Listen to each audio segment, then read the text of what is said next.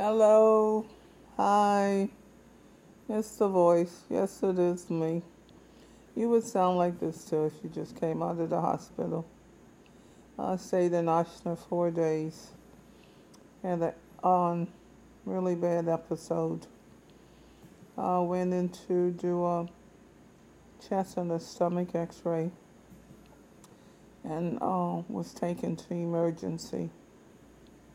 So I'm home now. Oh, I'm so glad to be home. I don't know what to do. Thank God. Thank you, Lord. I'm home.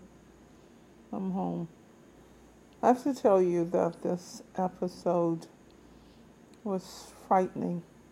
It was scary. I couldn't breathe. I couldn't breathe. It reminded me when I was 11 years old and I was at a swimming pool and this little boy pushed me in, and I couldn't breathe, and I was gasping. So when I couldn't breathe at the hospital, it brought back those memories. I was gasping for life, for life. So they kept me for four days. Doctors came in, doctors came out, uh, moved the oxygen from 2.5 to 4.0. They were doing everything they could to help me and they did. I have more pills and drugs here than a drug addict. Never taken that many pills in my life. Uh, in all my 65 years, I have never been sick like this. The most I've ever had was a sinus infection or um, headache. That's it. But I have to tell you, it's frightening, scary.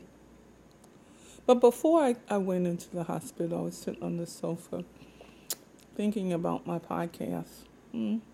I have um, I have 200 and some people that listen, which is awesome to me. And out of that 200, if one of them confess their life to Christ, then I've done something. But I was sitting on the sofa and um, the spirits say, you know, your podcast is good, but you have a testimony. You don't want to tell them everything the good, bad, and the ugly, but that's what your testimony is supposed to do. So people will know that where you are and how God brought you through this. It's not a good story, but in the end, it's a winning story. So you have to tell people everything. So I had said before that I didn't want to tell you, um, you know, things to make you depressed or negative stuff about what's going on, but I'm going to tell you all of it if you want to hear it. Thank you, Lord. So I have, well, this have been the most difficult time in my life. It really has. I am scared. And I am. And to say that you're not, it's like, okay, well, what are you made of? Uh, you're doing chemo. Doctors say that you have inflammation in the lungs. They say they can treat you, they can't cure you. Would you be scared? I am. I am. I am. But if it wasn't for God, He's my hope. He's my hope for today and tomorrow. He's my hope in glad and sorrow. He's my hope when I'm lying on the sofa crying at night if something hurts. He's my hope. He's there with me. And if he wasn't, I couldn't make it. He promised never to leave me. And I'm sticking to his word. He promised that I will live and not die and declare the works of the Lord. I'm holding him to his word. And God is not a man that he should lie. So I'm holding him. And I know that standing on his word, holding him, he loving me, I loving him, that the best is yet to come and that this too shall pass. So I have been sickening, really sick, really sick, not eating a whole lot. Um, just feeling like I'm in a bad place.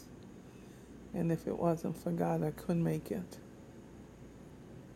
So when people tell you, when people are going through chemo and going through a, a difficult time in their life, whether it's chemo or whatever, illness or mental illness, whatever, just mm, trying to be a little bit more patient and understanding. And sometimes we say, oh, it's going to be all right. Don't say that. Just say, I stand with you.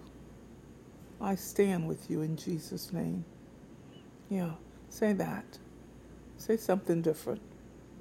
I stand with you in Jesus' name.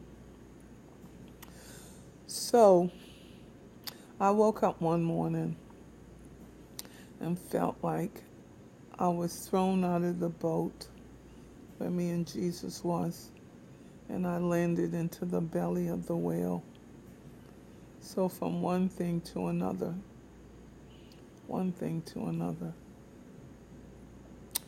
That's where I am. But I have not lost hope. I've not lost my faith. I cry.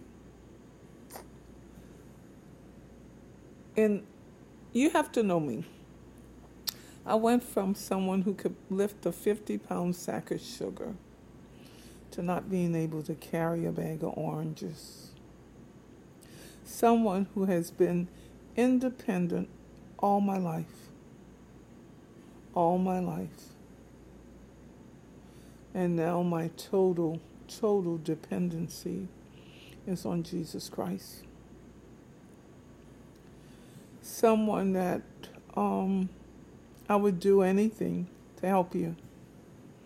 Go all out of my way because I know I'm a servant. God made me a servant. I am to serve others.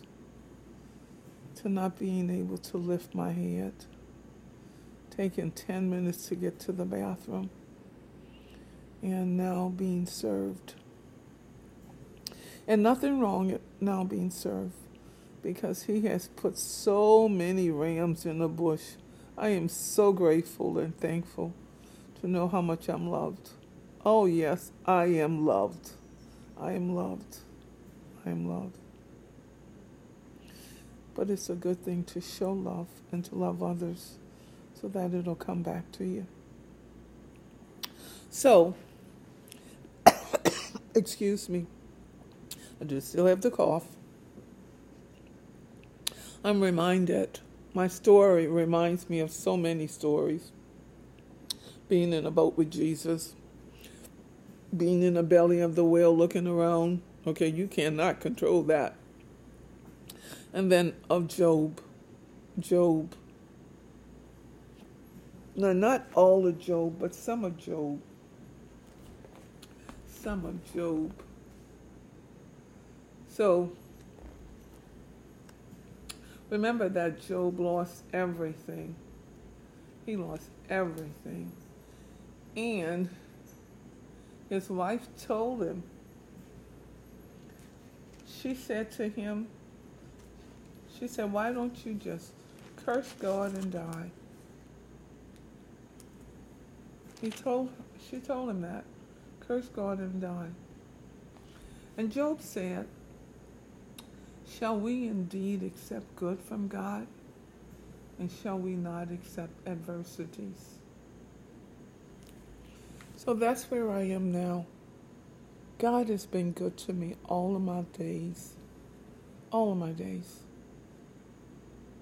So shall I not accept this adversity that comes to me that I have no control over? Just to wait on Him. Just to know that He's my strength, my Redeemer, my everything, my all in all. He's the God who supply all of my needs according to his riches and glory in Christ Jesus. He's the God who stays with me morning, noon, and night.